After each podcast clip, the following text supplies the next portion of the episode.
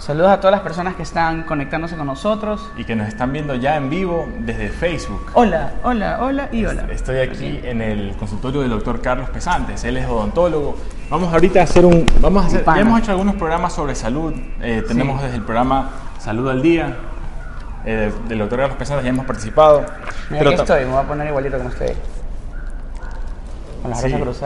Y, pero ahorita vamos a conversar en el podcast mío, eh, eh, vamos a conversar sobre salud oral, generalidades, de por qué es importante mantener una buena salud oral, muchas veces desde los niños pequeños.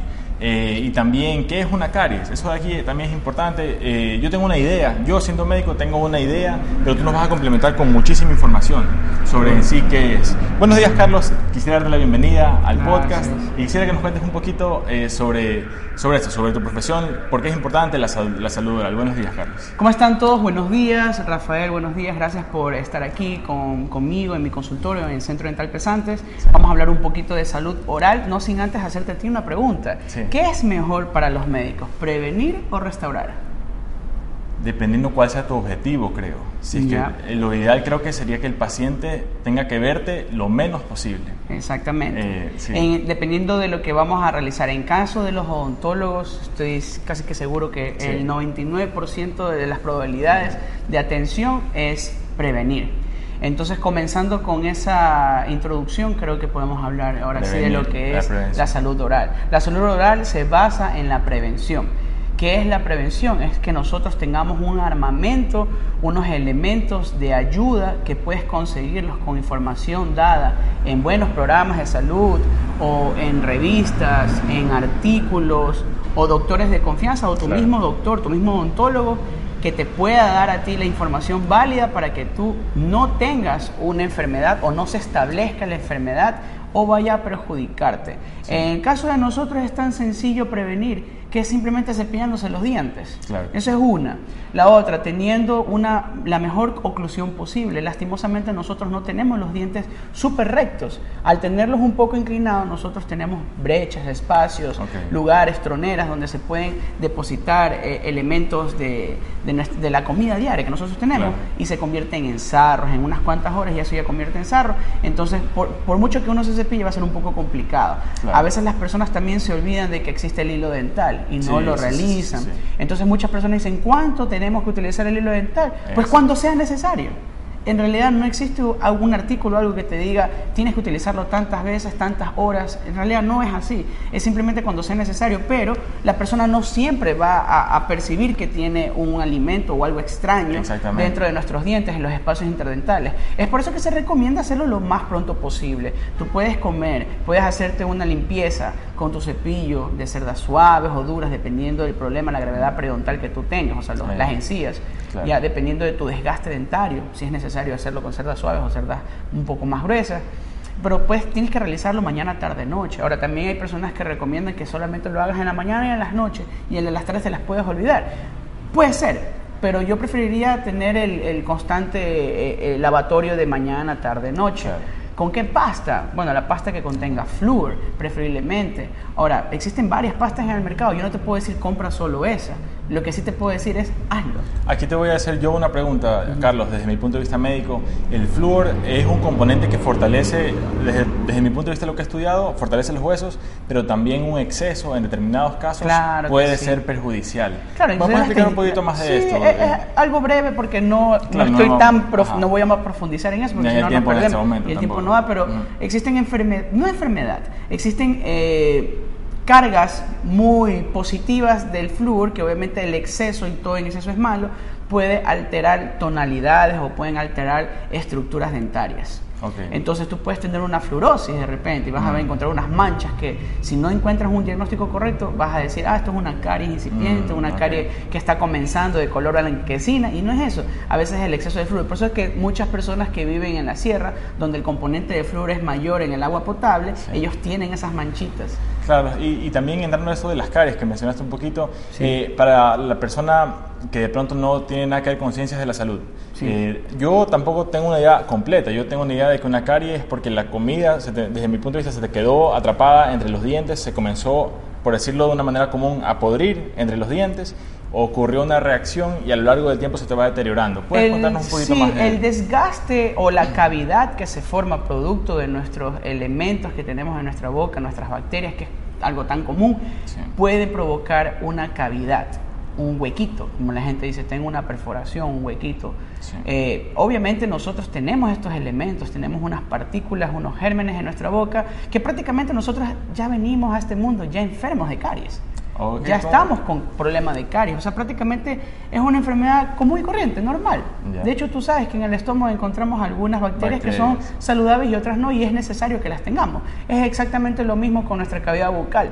Por eso no se puede decir que nosotros estamos libres de caries. O sea, vamos a tener la enfermedad, está establecida, sin embargo, nosotros la prevenimos para que esto no avance o no se forme una cavidad. Ok, entonces mejor... Eh de cierta manera, definir qué es una carie entonces, porque me estás diciendo que hay cierto nivel que se considera que es normal eh, y que debe mantenerse en niveles normales. En el caso de que se exceda, ya, puede, ya es perjudicial. la mejor, la mejor manera de poder diagnosticar es en la consulta.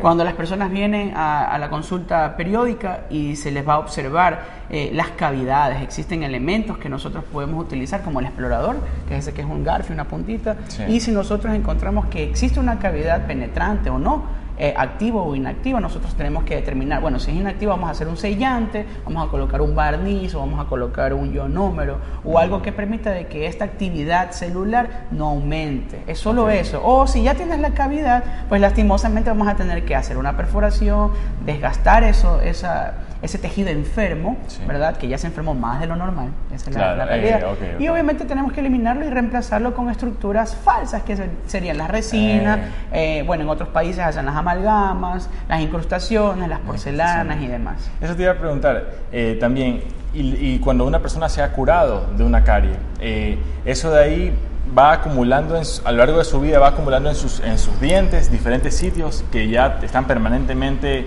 reemplazados por un material artificial. ¿Esto perjudica, no perjudica? O sea, en realidad toda cuestión postiza que nosotros tengamos, desde el hecho que entra a nuestro cuerpo es un material extraño, nuestro cuerpo va a querer rechazarlo. Y obviamente vamos a encontrar una estructura eh, distinta, dos estructuras distintas, que cuando tengan la, la mm. compenetración que tengan ellas, la unión adhesiva, celular o como la queramos llamar, para que la gente entienda el lazo que hay entre nuestro diente y el material de resina. Obviamente esto se va a perder con el tiempo. La carga masticatoria, si tenemos un problema de los músculos inflamados, vamos a morder más apretado, tenemos el bruxismo, o tenemos malos hábitos, que mordemos cosas que no debemos, esas resinas se van a quebrar. Entonces no es posible que yo te diga, loco, te estoy haciendo una restauración que va a durar toda la vida. Es imposible. Tienes que cambiarla cada uno, dos, tres años. ¿Cuándo es el momento? El momento necesario. Una restauración de una carie que ya se te curó en algún Que ya fue curada tendría que ser cambiada, ah, obligatoriamente, porque nada es eterno en esta vida, ni siquiera el amor, Rafael. todo, que ser, todo, todo y la muerte es el último separador. Es el último separador. Entonces no se puede diagnosticar o decir esto es así, ya soy para siempre. No, puede cambiar, todo es cambiante en este, en este mundo. Así mismo como en las restauraciones. Yo no soy especialista en restauraciones, pero tengo un conocimiento básico de ello, que es lo que estoy transmitiendo, con el afán de que la gente aprenda un poquito más. No existe calce eterna. No existe calce eterna. No, no le existe. Sí, Carlos. Eh, vamos, eh, estoy haciendo una pequeña pausa porque se desconectó el video en vivo. Seguimos transmitiendo ahorita el podcast de los eso que ha grabado. Seguro. Eh, pero te quería preguntar, te quería preguntar también sobre los diferentes materiales que tú puedes usar para, para curar una carie. Porque hay diferentes materiales, diferentes cosas también, eh, beneficios, eh, cosas perjudiciales. ¿Cuáles son los mejores, cuáles son los no tan buenos? ¿Me puedes contar un poquito de los materiales? Claro, los materiales que existen eh, son algunos. Nosotros utilizamos antes las amalgamas, utilizábamos bastante el óxido de zinc. Eh, materiales preventivos, provisorios, ahora restaurativos definitivos. Eh, ahora se utiliza mucho la resina compuesta de nanopartículas, se utiliza bastante resinas que tienen una, una conexión mucho mayor entre las monómeros, entre las partículas que se integran entre sí, para que tengan una mejor adhesión. Entonces, este, este tipo de resinas que son, mm, se pueden decir, evolucionadas, eh, está muy de moda, que incluso están tratando de reemplazar las incrustaciones de porcelana por incrustaciones de resina. Probablemente son una alta gama, un poquito elevado más el costo, sin embargo es una alternativa más que se puede dar al paciente.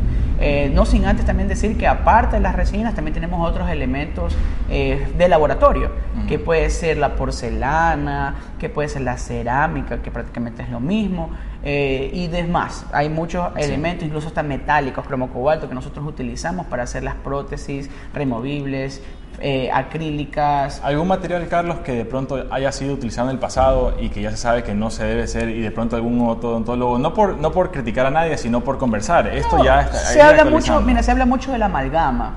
Eh, la amalgama es una estructura que se ha utilizado por tantos años incluso todavía se utilizan en ciertos sectores rurales y en, muchos países conocidos como Cuba. O sea, no se puede hablar mal de la amalgama, lo único malo que se puede decir que es, estéticamente está afectada, porque es negra, se ve ah, feo nada más. Ahora, la, amalgama tiene un peso, obviamente no vas a comparar el gramaje de una resina en tu mano con el gramaje de una o Sea, ¿Cuántas moléculas tiene? Está muy cargado, está muy pesado. Entonces, por ser muy pesado, obviamente puede perjudicar en ciertas tensiones musculares, puede, no en todos los casos. Pero es preferible cambiar ese pensamiento de amalgamas en la actualidad por algo más estético. Sin embargo, no se puede decir que la amalgama es mala, incluso hay algunos artículos que, que ayudan y defienden a la amalgama. Entonces no está nada mal, pero en la actualidad la gente quiere estética. La gente se procura más llegar a la estética. Por eso cuando abres la boca y ves mm, en La gente puede claro, la gente va a decir, ah, la gente que no conoce no va a saber qué es una amalgama, entonces va a pensar que es una carie. Ok, claro. Entonces más que por cuestiones estéticas. Sin embargo, si hay personas que tienen amalgama, pues entonces pueden realizarse unos exámenes radiográficos, por ejemplo, las radiografías perapicales que ahora la mayoría de los odontólogos tienen sus equipos perapicales para poder hacer una radiografía eh, que va a dar el sitio exacto si es que esta tiene un, compromiso de la pulpa, del nervio, inflamaciones periodontales, compromisos con el hueso, para poder decir, sabes que esta amalgama tiene que ser removida, hay que cambiarla y hay que hacer algo mucho mayor, como el tratamiento de conducto, eh. la extracción o implantes, que es lo que está ahorita en boga, que es lo que yo voy a comenzar a estudiar en noviembre ahora. Carlos, es que hay varios, eh, varios ramales por donde irnos metiendo dentro de la odontología. No sé si tú tienes uno pensado que te gustaría explorar. Porque a mí se me ocurren algunos, pero no sé si tú tienes pensado alguno eh, que tú consideras siguiente como general. Bueno, yo en realidad, como soy ortodoncista, siempre voy a pensar en la ortodoncia como primer paso, obviamente. Pero antes de la ortodoncia, obviamente, se recomienda la limpieza dental, la profilaxis, el tratamiento de las encías junto con un periodoncista, que sería lo ideal. De ahí tenemos que hacer las restauraciones junto con el esteticista, el dentístico y obviamente después de esto podemos realizar el protocolo de atención, realizar lo que es la ortodoncia, que es el ajuste oclusal para que nuestra mordida se encuentre prácticamente, entre comillas, perfecta, para que puedas tener una carga masticatoria más relajada, sin pérdidas de los bordes o las cúspides de tus dientes, porque muchas veces nuestros dientes se desgastan y es porque tienes una mala mordida. Ahora, después de eso, ahí tú puedes pensar, ahora sí me voy para un diseño de sonrisa, para un implante intraóseo con espacio y muchas alternativas más eh, protésicas.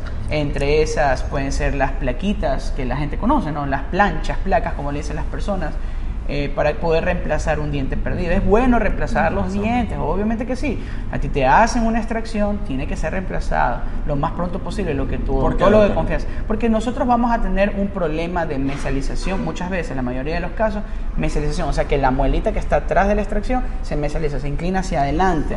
¿Por qué sucede eso? Porque nosotros cuando hablamos desplazamos la mandíbula hacia adelante, ¿verdad? Que es normal, común, porque estamos destensionando eh, la unión que tenemos entre la cavidad glenoidea y nuestro cóndilo y vamos a aflojar los músculos hacia adelante mientras nosotros hablamos, proceso natural, normal, y ese choque masticatorio hacia adelante es lo que hace que las muelitas, como no tienen un tope, un stop adelante, porque fue removido, se van inclinando con mm. el tiempo. Ahora, ¿cuánto tiempo para que se mesioangule puede pasar? un mes, tres meses, un año, tres años, en cada individuo es distinto dependiendo del soporte y los tejidos que rodean esa muela justamente. Entonces, ¿qué es lo que se recomienda? Inmediatamente tú tienes una remoción de algún diente por X motivo que sea, llamada, llamada así extracción indicada. ¿ya? Porque fue previo un diagnóstico, inmediatamente buscar a la persona ideal para que pueda colocar un aparato protésico, removible, fijo o un implante. Y una pregunta, y en el caso de que la persona no se haga atender y esa muela sigue yéndose hacia adelante, ¿qué le ocasiona? ¿Qué le sí, o sea, obviamente ya comenzamos con un problema de la mordida. Ah, ya provocamos un, un triángulo, una tronera.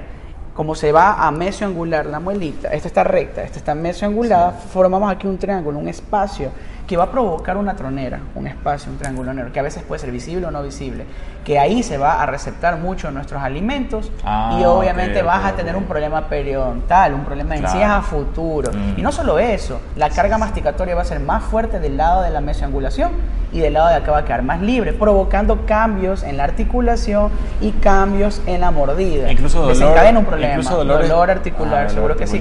Entonces, ¿qué es lo que tú tienes que hacer para evitar todo eso? Inmediatamente tú sacas un dientecito, tiene que ser reemplazado. Claro. Y también hay mucho de las... o La sea, naturaleza es perfecta, ¿ya? Sí. entiendes eso? Entonces, obviamente, si sacas algo, coloca.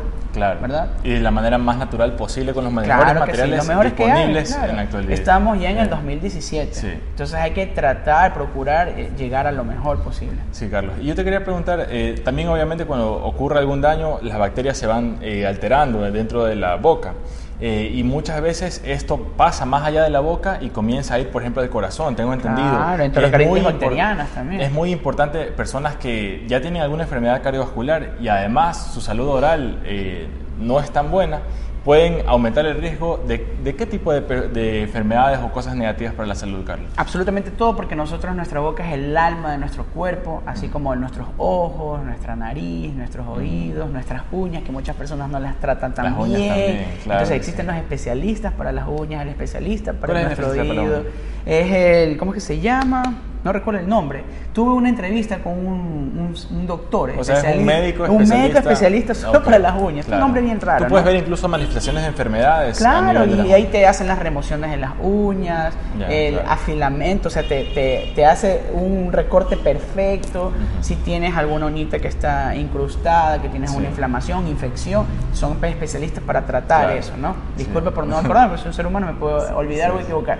Bueno, en todo caso, cada persona tiene eh, una parte del cuerpo que es el alma para poder nutrir el resto de los demás órganos, porque todos estamos conectados, somos un solo ente. Eh. Entonces, la comidita, como yo les explico a las mamás de los niños más chiquitos que llegan a mi consultorio, y de hecho los odontopediatras me van a, a decir que tengo razón en lo que digo, la mamita, por mucho que sea la mejor madre del mundo, que le da una comida súper limpia, se lavó las manos la mamá, le preparó la mejor comida para el niño, incluso va al nutricionista para que le den la mejor comida para este niño. Pero el niño tiene bastante calidad de caries, cavidades activas en la boquita, con pus, rellenos inadecuados, rellenos por cambiar, eh, sarro a montón. Sí. Esa comida sana, a lo que se mezcla con la cavidad oral, Sí. va a ser digerida, va a ser ingerida, obviamente en un trayecto ya no sano Claro. pudiendo desencadenar una transmisión de las bacterias que se encuentran aquí y se despliegan para otros órganos. Mm. Y de hecho eso es lo que se habla mucho con el corazón, enterocarditis bacterianas como una de las principales Entre- causantes. Yo te quisiera preguntar, yo no entiendo muy bien, de pronto nos puedes dar un poco más de luz en ese sentido. Las bacterias que están en la boca de- pasan al corazón que a través de la mucosa oral se van metiendo por los capilares y van a la- al, al sistema circulatorio. Capilarmente hablando, podemos hablar también de lo que es sistema nervioso. Ve. eh, Sí, claro que sí. Entonces, y nuestro torrente sanguíneo que está conectado arriba, abajo, meridiano superior, inferior, obviamente todo sube y todo baja y vamos a tener una, eh, una mezcla de las bacterias de un lado para el otro. Es por eso que también hay casos donde las personas tienen una infección o una afección en un lado de la muela y el paciente comienza a lagrimear el ojo, comienza a botar pus por el ojo y dice, Oh. pero van a la persona adecuada para arreglar este problema del ojo sin tomar en cuenta nuestro causa, tercio inferior, sí. ¿verdad? Que es importante el tercio inferior para nosotros los odontólogos y solamente se preocupan en el tercio medio Sí. y dicen, bueno, es un problema del ojo, vas a tener que tomar estas gotitas. No examinan la boca y tienen una caries rampante, profunda, con problemas de nervios, Eso también. puru- pu- purulenta, obviamente conectada con todos nuestros nervios. Eso también. Va a eh, provocar un problema en otros Y órganos. tú dices la transmisión por medio de nervios, porque las bacterias son mucho más pequeñas. Yo me imagino como que las bacterias que atravesando los, la- los axones de las neuronas. O sea, eh, celularmente hablando, es un proceso que para que pueda llegar de un lugar a otro puede Ajá. pasar mucho tiempo. Entonces, ahí viene ok. la alarma. Ahí viene la alarma. Mm, es, es inaceptable que una persona tenga un problema de la boca y llegue a transmitirse esto con un largo plazo Claro que sí. a otro lugar de nuestro cuerpo, es porque no ha venido al consultorio, Sí, no se ha hecho una revisión y no le va a echar la culpa al odontólogo por un mal trabajo, sino que obviamente tienes que cambiar esos calces cada cierto tiempo, tienes que hacerte el chequeo, la limpieza cada cierto tiempo, el cuidado preventivo, como iniciamos la conversación, en casa, en el trabajo, porque hay personas que van a trabajar y no llevan su kit de limpieza y pretenden llegar a la casa ya sucios y ahí recién lavar, cuando ya este sarro, esto ya está penetrado en mm. una cara vestibular, en, nuestra, en nuestro diente, perdón. Entonces cuando nosotros tenemos un sarro, algo que se está adheriendo a esta zona, peor todavía, porque tú y yo no somos iguales, Rafael. De repente mm. yo tengo los dientes más lisos, mm. entonces solamente con pasarme la lengua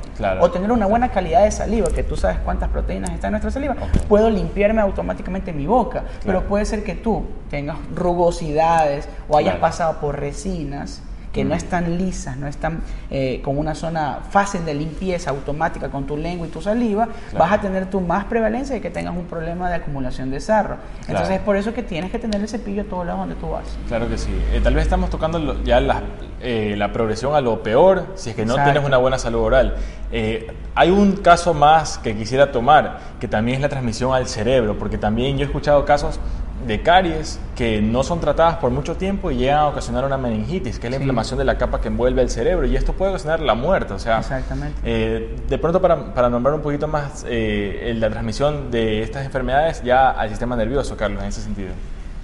La mala educación, la mala información y la mala forma de quererse a sí mismo y no tomar en cuenta la salud oral es lo que te puede provocar la muerte. Fin de la conclusión. Eso, eso tú lo puedes investigar tranquilamente, pones en Google si es que existe eh, eh, asociación de la caries versus la muerte. Ah, va a haber muchas personas que te van a decir que sí. Obviamente, o sea, yo lo podría decir una persona que no, lastimosamente no tiene las condiciones de salud, no tiene un lugar donde vivir, de repente vive debajo de un puente, yo qué sé, algo así, al extremo, ¿no? Pero también puede pasar a una persona común. Obviamente que tenga su vida eh, socioeconómica perfecta, pero su, su, su parte eh, espiritual o su parte de quererse a sí mismo está perdida. Entonces a esa persona no le va a gustar bañarse, no le va a gustar cepillarse y va a desencadenar un problema que puede llevar a la muerte. No, no me gusta a mí mucho es escandalizar, pero obviamente sí es bueno eh, decirle a las personas qué es lo que pudiese pasar si no toman las ¿Cuál es el caso más extremo? Eh, que no ocurre siempre, estadísticamente no ocurre siempre. ¿Qué es lo que sí ocurre en casi todos los casos? Fácilmente, fácilmente es que una persona con una caries súper penetrante, al momento de realizarle la extracción, si previa radiografía, que muchos colegas lastimosamente hacen así y no es lo correcto, eh, no se dan cuenta de que esta persona ya tiene el hueso prácticamente perdido, desmineralizado, tiene una fractura vertical tiene un problema de desmineralación del hueso, producto de la infección, porque la infección se alimenta de todas las células que se encuentran en su alrededor, entre esas las células que están ahí impregnadas en el hueso. O sea, se alimenta del hueso estas bacterias y gérmenes, ¿verdad? En, cantidades enormes que se van a encontrar producto de una, de una caries o de un diente que prácticamente ya está perdido, pero no fue eliminado en el momento ideal, sino que lo quiere eliminar de aquí en 5 o 10 años. Entonces esta persona va a tener una calidad o una densidad ósea totalmente baja y mala al momento que hacen la extracción, se encuentran con la fractura de la mandíbula. Eso pasa bastante, pasa bastante. Entonces, ¿qué es lo que nosotros eh, podemos prevenir? Decirle, bueno, si tú tienes una caries profunda, hay que revisar también la densidad ósea para ver si esta extracción va a ser complicada o no. Es interesantísimo. Ya por eh, decir ya las cosas más graves. Ahora lo que te iba a mencionar, que igual ocurre así tú tengas una carie que no es tan severa, pero de todos modos son recursos de tu sistema inmunológico, son recursos energéticos de tu cuerpo que están yendo eh, a cosas que tú podrías fácilmente arreglar si tuvieras eh, una salud oral regular, un odontólogo de confianza al que tú puedas acudir. De hecho, la, la, caries no se provoca así tan inmediatamente, o sea, tiene que pasar un proceso inmenso para poder llamársela ya así una caries activa penetrante. Eh, pero lo que sí es de conocimiento público es que las personas pueden sentirse, pueden observarse y obviamente el odontólogo puede dar un diagnóstico de, de que tiene una cavidad. Entonces ahí hay que ser tratada inmediatamente. Y no sin antes también tratarla preventivamente. O sea, simplemente con dar esta charla creo que ya estamos lográndolo.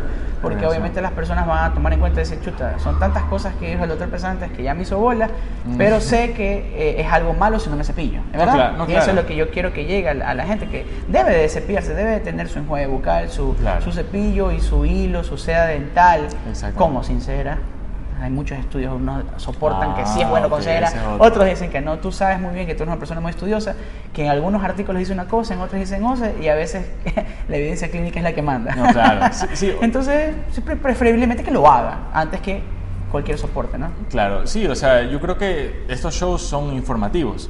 Eh, de hecho, lo que yo quisiera ahorita en vivo es llamar la atención de ciertas personas, no son muchísimas, pero nos están viendo en vivo ciertas personas. Eso, muchísimas gracias. Y además, estos programas quedan grabados. Entonces, este audio puede ser que lo, escuche, lo esté escuchando una persona ahorita en su carro, esperando el bus, o está haciendo ejercicio, porque eso es lo bonito, que la transmisión de información. Eh, podemos hacer entrevistas con personas especialistas en diversos temas de ciencias de la salud para de esta manera estudiar. Si de pronto en este momento si te fue una, una, una, de las ideas que se compartieron, puedes regresar, puedes verlo en el programa que queda grabado. Eso es importantísimo, Carlos. Sí, bueno, la, gestión que estás realizando con respecto a ayudar a la salud de los ecuatorianos es muy buena, es admirable.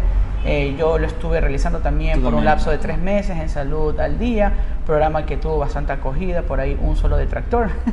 Pero eh, eso es bueno porque quiere decir que estamos haciendo las cosas bien y que estamos mejorando.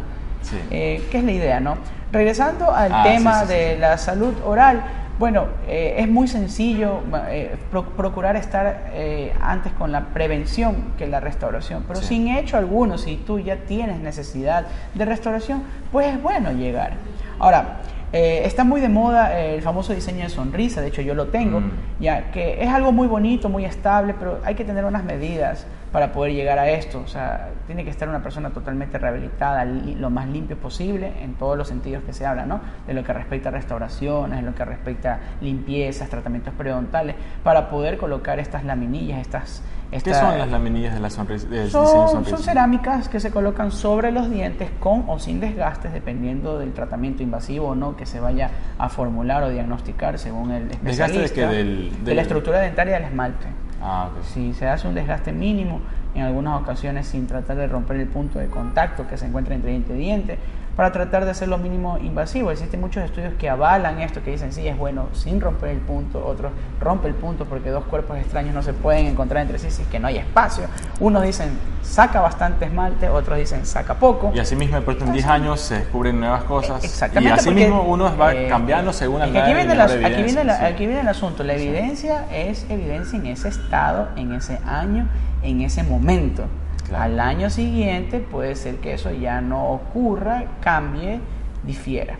Eso es lo que pasa. Por eso no se puede decir que yo estoy hablando con la verdad. De hecho, de las 10 cosas que he hablado, 9 pueden ser que estén equívocas. Pero estoy dando mi intención de salud. Que no, y más que, nada estamos sustentando. O sea, estamos, estamos poniendo un argumento y lo estamos sustentando, en este caso, en la parte fisiológica, la parte médica. Claro, y es lo que también la gente se puede dar cuenta. Uno, nosotros lo que estamos diciendo es que traten de cuidarse y mantener una higiene que desde ahí comienza todo, ¿no? La importancia. Sí, ahora, esto, esto de los diseños y las resinas, es bueno, o sea, no estoy diciendo que es malo, la cuestión es que no puede ser en todas las personas y tiene que pasar por un protocolo de atención para poder llegar a eso, con preferiblemente, escuchen muy bien, con una mordida ajustada. ¿Qué es eso, una mordida ajustada? Mordida tratada ortodónticamente o, casi, o casi perfecta que nació sin errores en el momento de, nacer y, respirar por primera vez y cuando sus pulmones se inflan. ya, eso quiero decir, que nosotros tengamos una mordida perfecta para poder pasar para un tratamiento que sé que no va a a dañar otros, otras partes de nuestro cuerpo. te iba a preguntar, eh, de la ortodoncia, los brackets, o sea, ¿en qué momento son necesarios, cuándo no son necesarios, cuándo son puramente estéticos? ¿Es malo que sean puramente estéticos, ese tipo de cosas? O sea, ahí hablando un poquito de la ortodoncia, eh, la ortodoncia no se puede decir cuándo es buena y cuándo no. En realidad siempre será buena en todos los mm, casos. Incluso hay estudios donde se está realizando ortodoncias a temprana edad. apenas aparecen nuestros primeros dientecitos superiores, los incisivos, a partir de los 6 años, 6 años y ah, medio, 7 años, los, de adultos. Eh, pacientes están tratados con una mecánica 2x2 o 4x2, que quiere decir 4 incisivos de adulto por 2 molares de adulto, o incluso en otros doctores en Japón, como el doctor Christian, él recomienda 4 eh, incisivos eh, versus 2 molares de caducos, molares de leche. O sea, se puede colocar brackets en molares de leche, hay ciertos tips, ciertos tips clínicos que sí se pueden... ¿Con, ¿Con, qué fin? con el fin de arreglar una mordida y ajustarla en el tiempo del crecimiento, en el pico del crecimiento, Ah, que es eso es justamente eso, es Sí, muy sí, bueno, sí. porque justamente ahí vamos a tener un cambio no solamente dental, sino un cambio esqueletal. Entonces ahí el paciente va a tener una, una mayor eh, longevidad de este tratamiento, va a ser para toda la vida. A diferencia de un paciente ya establecido esqueletalmente, que vamos a tener que hacer otros aditamentos, como por ejemplo expansiones, o vamos a tener que hacer disyunciones estamos para hablando, poder hacer eso. Yo te entiendo, eh, de hacer los dientes de manera alineada mientras el adolescente o Va el joven está creciendo, su cráneo.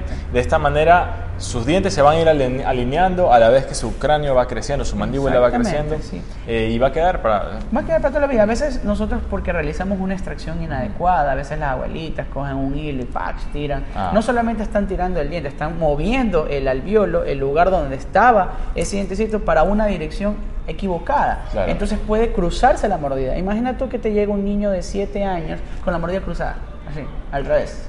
Entonces, las, las personas preguntan, ¿cuál es el momento ideal para poder atender a este paciente que tiene la mordida cruzada? Es muy pequeño, no le hagan nada Eso todavía. Falso. Eso te- Mientras antes mejor. E incluso existen eh, tesis de doctorados de PhD, entre esos una tesis del doctor, eh, prof- ex profesor mío, que es el doctor Rodrigo Canchado, donde se hace una evaluación a mucha cantidad de pacientes niños, alrededor de 50 pacientes niños, eh, donde algunos fueron tratados, 50 fueron tratados con tratamientos ortodónticos fijos, o sea, con brackets, y otros fueron tratados con ortodoncia re- eh, extraoral, que son unos aparatos que se ponen alrededor para mover la calidad de los huesos y los dos dan exactamente los mismos resultados. O sea, ¿qué es lo que yo te puedo decir con esta información? Es que se puede tratar con brackets a los niños a temprana edad. La respuesta es sí.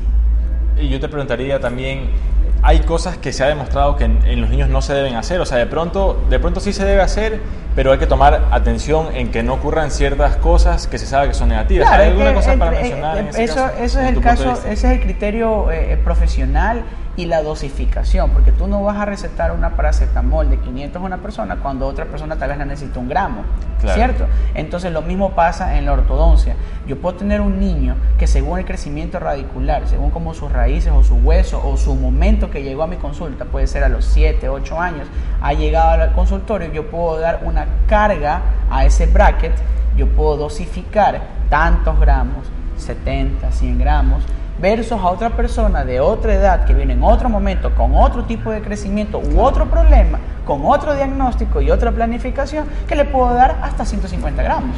Es interesantísimo porque alguien que de pronto no conoce, yo tampoco conozco casi nada del tema, eh, no se ocurre, a mí no se me ocurrió hasta hace poco que dije, bueno, voy a investigar odontología, que sí, pues tú puedes, dependiendo de lo que tú quieras, ajustar, poner diferentes medidas de presión. ¿Puedes contar un poquito de esto? ¿Cómo es que es 50 gramos, 100 Sí, gramos? eh, ¿Cómo se mide de, esto? De hecho, cada bracket tiene una prescripción. Hay unos brackets que vienen diseñados para un problema, para un Ok. patrón facial, Ok. bracket 1, bracket 2, bracket 3, para que lo tengas una idea. Ok. Si una persona está trompudita abajo, Sí. puede ser un patrón 3.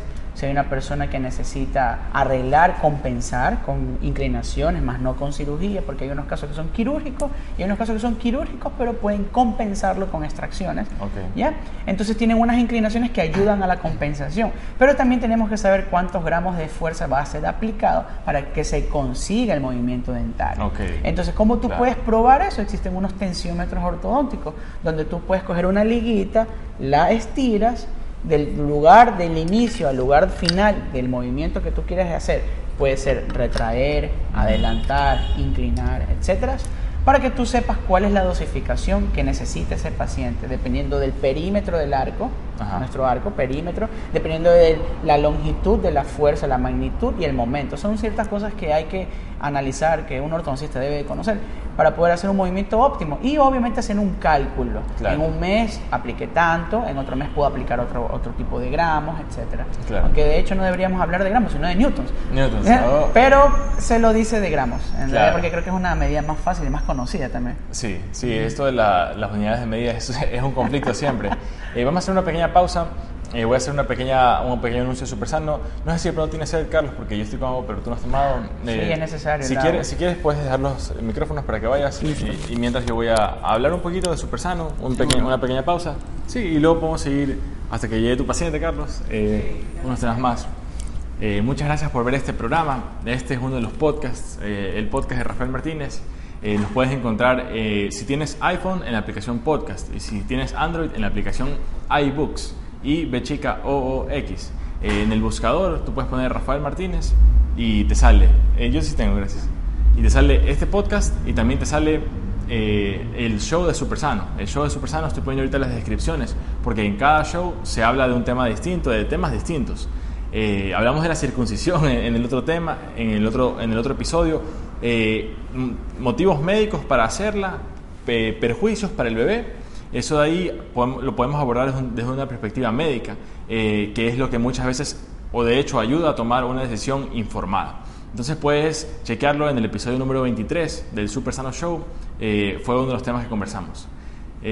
claro, sí, ven Carlos para seguir eh, conversando sobre temas odontológicos. Esta, esa fue la pausa del Super Sano Show. Estoy con el doctor Carlos Pesantes. Super sano tomar agua, eso es bueno. ¿eh? También, necesario tomar agua. Y ahorita me conozco un poquito, no es el Super Sano Show, es mi podcast, pero ya estoy haciendo todos los días, entonces ya me no, está Bien. No, está bien y está bien que, que promuevas lo, lo, que tú realizas. Incluso hemos hablado también de, de tu negocio, de, de la venta de los productos, eso es muy bueno todo bajo artículos científicos para que la gente entienda bien qué es lo que, que necesita consumir. Eso me parece muy, muy bueno, es un emprendimiento muy chévere. Sí. ¿Sí? ¿Alguna pregunta que.? No, no, eh, yo quería preguntarte eh, también un poco en los niños, que es un poco difícil. ¿Qué es lo que deberíamos tratar de evitar? ¿Qué es lo que no puede ocurrir en la salud oral de un niño? Ya como para ir, tal vez, no sé si tal vez concluyendo, pero uno de los temas son eh, que podemos, porque tampoco tenemos, eh, tenemos diversas. Tú tienes un paciente que viene en cualquier momento, entonces de pronto en otro momento lo podemos seguir conversando, pero en, para los papás. O si es que tengo aquí algunos amigos especialistas en la rama de la odontopediatría pueden venir acá a mi consultorio, ¿verdad? Y hacemos aquí este podcast, porque eso sería bueno, porque obviamente ellos tienen un estudio adicional que yo no lo tengo. Sin embargo, yo tengo por ahí un cursito que hice hace un tiempo atrás de ontopediatría y bueno, y la clínica y la demanda que tengo de niños. Sí, es interesante. Con respecto a, la salud de los niños, cómo debe ser eh, cuidada y la prevalencia de, de las afecciones, bueno, se da otra vez, se inicia desde la prevención, que es así eh, los niños también pueden merecer un producto de sellantes. Existen unos barnices, existen unos medicamentos resinosos y no resinosos que pueden ser colocados en los surcos de las muelas. ¿En niños de qué edad, Carlos? Este, apenas sale tu primer dientecito, podemos colocar barnices, flúors. Existen varios tipos de flúor. El odontopediatra o el especialista en niños tendrá que dosificar ¿Sí entiendes? Porque esto es como dosificación, como una receta. Tendría que decir tanto mereces por tanto tiempo y en tanto tiempo volver a aplicar. ¿Y esto para prevenir, para tratar enfermedades? Claro, porque prácticamente es una barrera. Ah, ¿y tiene efectos adversos? ¿Algún efecto adverso que...? Bueno, hay unos estudios por ahí que se habla de, irritación de la mucosa del estómago, pero yo creo que eso es cuando se hace inadecuadamente. Ok, todo es criterio también, tú tienes que conocer a tu especialista también, porque todo es a nivel individual de cada paciente. Hay personas que les va bien... Individualizar los casos. De pronto les va bien con una cosa, a otros no les va bien. Eh, eh, y se va testando también, porque obviamente no se puede seguir lo que está en el libro. Claro. obviamente tú, vas a saber que en un paciente puede reaccionar de una manera u otra y entonces el, especialista o el odontólogo general tiene que estar capacitado para aprender ¿eh? con el tiempo y la experiencia a dosificar y a y hacer de recomendaciones totalmente distintas para el uno para el otro, porque no todos somos iguales, pues, ¿no? Claro que sí. Ya, entonces a estos niños se les puede dar la limpieza, de hecho, desde que sale tu primer dientecito, la mamita puede coger una gasa, empaparla con agüita limpia, con suelo fisiológico, de alguna manera para poder limpiar todos los alrededores, todo el contorno de ese diente que ha esfoliado, que ha salido, también puede hacerlo después, más adelante, en cierto momento, con unas pastas floradas, con un enjuague de niño mientras va creciendo, ¿no? Claro. Vamos imaginando. Al inicio, cuando recién está con un paño. Hay unos dedales. ¿qué, o con ¿Qué edad estamos hablando cuando estás con el suelo fisiológico y estás.? En cualquier momento. O sea, el momento Porque los, dientes salen en diferentes momentos. Claro, es que también, ¿por qué? ¿Por qué? ¿Por qué tenemos que limpiar a este niño? Porque está eh, utilizando esa leche materna, que es muy rica y que hemos hablado incluso en Salud al Día, que es un alimento esencial para el crecimiento y que debe ser eh, hecho esta lactancia hasta cierto momento, que tú ya has dicho cuál es el momento ideal y terminar esta lactancia. Pero durante ese momento nosotros nos preocupamos por darle de lactar a ese niño, más no provocar una salud oral. No nos ah, imaginamos que esta lechecita contiene tantos elementos como cualquier otro, elementos pesados y no pesados, nutrientes y no nutrientes, que obviamente se van a depositar en esa cara rugosa, algo, un cuerpo nuevo dentro de la cavidad oral que se va a quedar impregnada. Mm. ¿Cómo podemos remover eso de manera fácil, de manera de barrido? Es obviamente con una gasita y empapada, obviamente para no lastimar tejidos que son blandos, y limpiamos el contorno de esos dientes, diente o dientes según la posición donde van apareciendo. Sí, o sea, hablando de la leche materna, porque igual es alimento, y si el bebito no se lo traga, va a quedar siempre un poquito, y las bacterias pues, se van a quedar Y no solamente por el hecho de que se encuentre alguna cantidad de glucosa, no ah. solo por eso, sino que simplemente porque se encuentra algo ahí.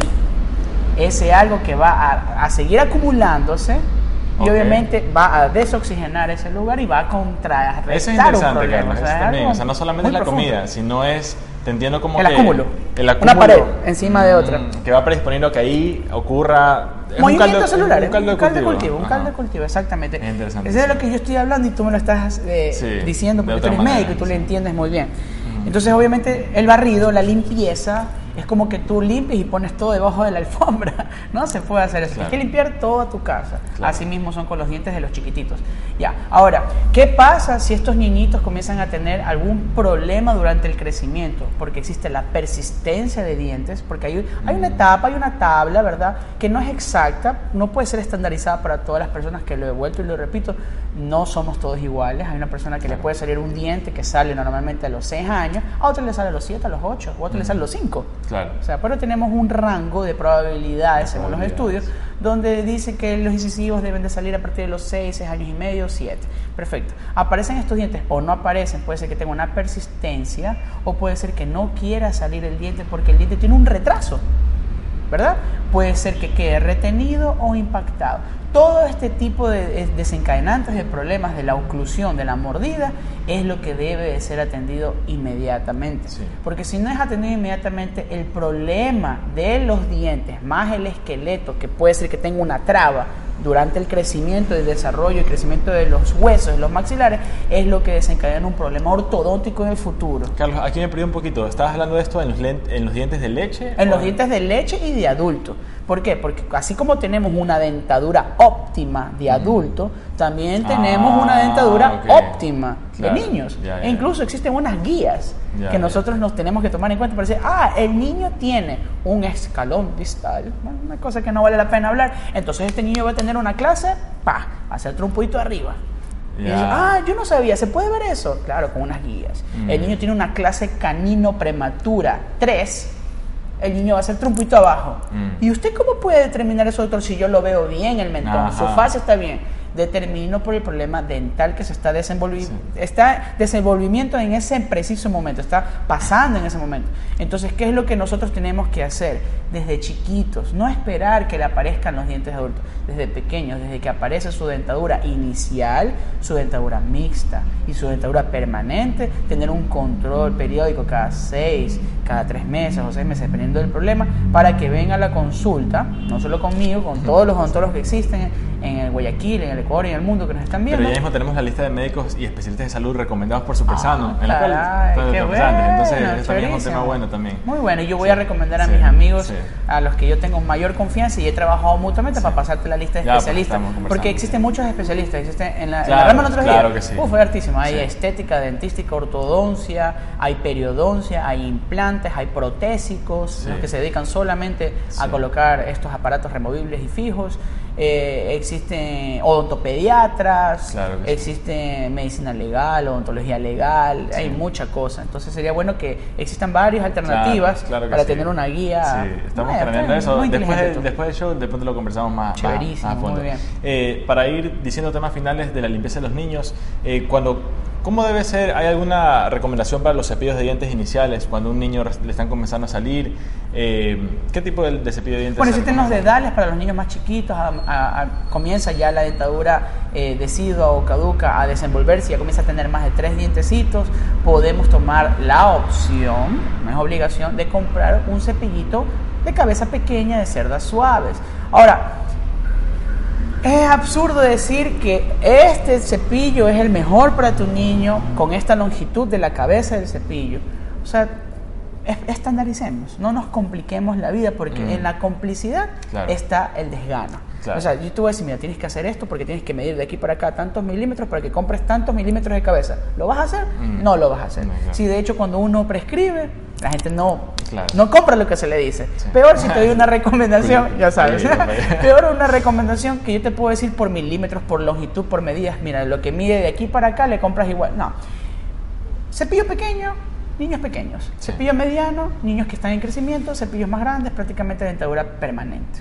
Entonces, aprende a dosificar según la necesidad y según el estímulo, según cómo la persona se sienta también. Porque de repente hay personas adultas que sienten mayor placer en cepillarse con cepillos de menor longitud. Eso es dependiendo, lo importante es que lo realices. Creo que eso es el énfasis de todo.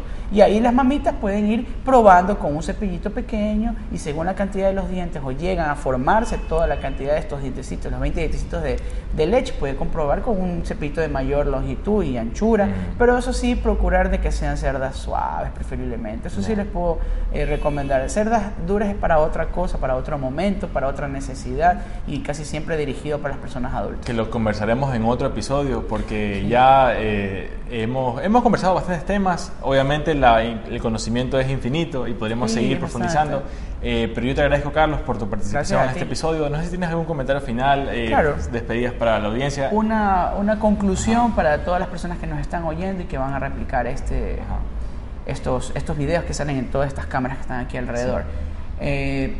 Nosotros los profesionales de la salud lo único que queremos es ayudar a las personas. Aquí nadie más sabe más que otro, es creo que siempre mi, mensaje, y nosotros lo que queremos es aportar con una ciencia válida, con una ciencia basada en estudios y una ciencia basada en la evidencia clínica. ¿Qué es lo que nosotros queremos que ustedes, los pacientes y las personas que nos están viendo y los colegas, es que aprendamos a transmitir lo bueno y lo malo desechar? Entonces, de esta conversación podemos transmitir cositas que son muy buenas y muy útiles. Higiene como prevención, lo primerito que debemos realizar. De hecho, yo estudié una especialidad en cuarto nivel de atención primaria de salud y sabemos que la prevención es lo primero en este mundo antes que la restauración. Bueno, eh, realizar la higiene eh, según la edad, asistir a la consulta, si tu niño tiene un dientecito, asiste al ortopediatra, asiste, así tenga uno, asiste a tu odontólogo de confianza. Eh, cuidado con los problemas de nuestra carita. Si tú ves que tu niño tiene más trompodito el labio o más inclinado la mandíbula para adelante, tiene un problema que debe ser solucionado a, a temprana antes que los huesos comiencen a crecer y comience también. Y peor aún cuando los huesos están consolidados, entonces toca hacer una compensación que sale peor o un caso se convierte en quirúrgico. Entonces no esperemos que el problema avance. Como toda enfermedad, ¿no? Como toda enfermedad está diagnosticada, pues tienes que ayudar a que esto avance para tener una mayor eh, calidad de vida, que es lo que nosotros queremos. Ya. Eh, con respecto a la pérdida de los dientes, por favor no saquen los dientes en casa saquen los dientes con la persona indicada, que es el odontólogo o el especialista. ¿Por qué, puede pasar? Porque nosotros vamos a eliminar un diente inadecuadamente, podemos dejar algún resto, algún vestigio de diente o podemos cambiar la disposición del alveolo. ¿Verdad?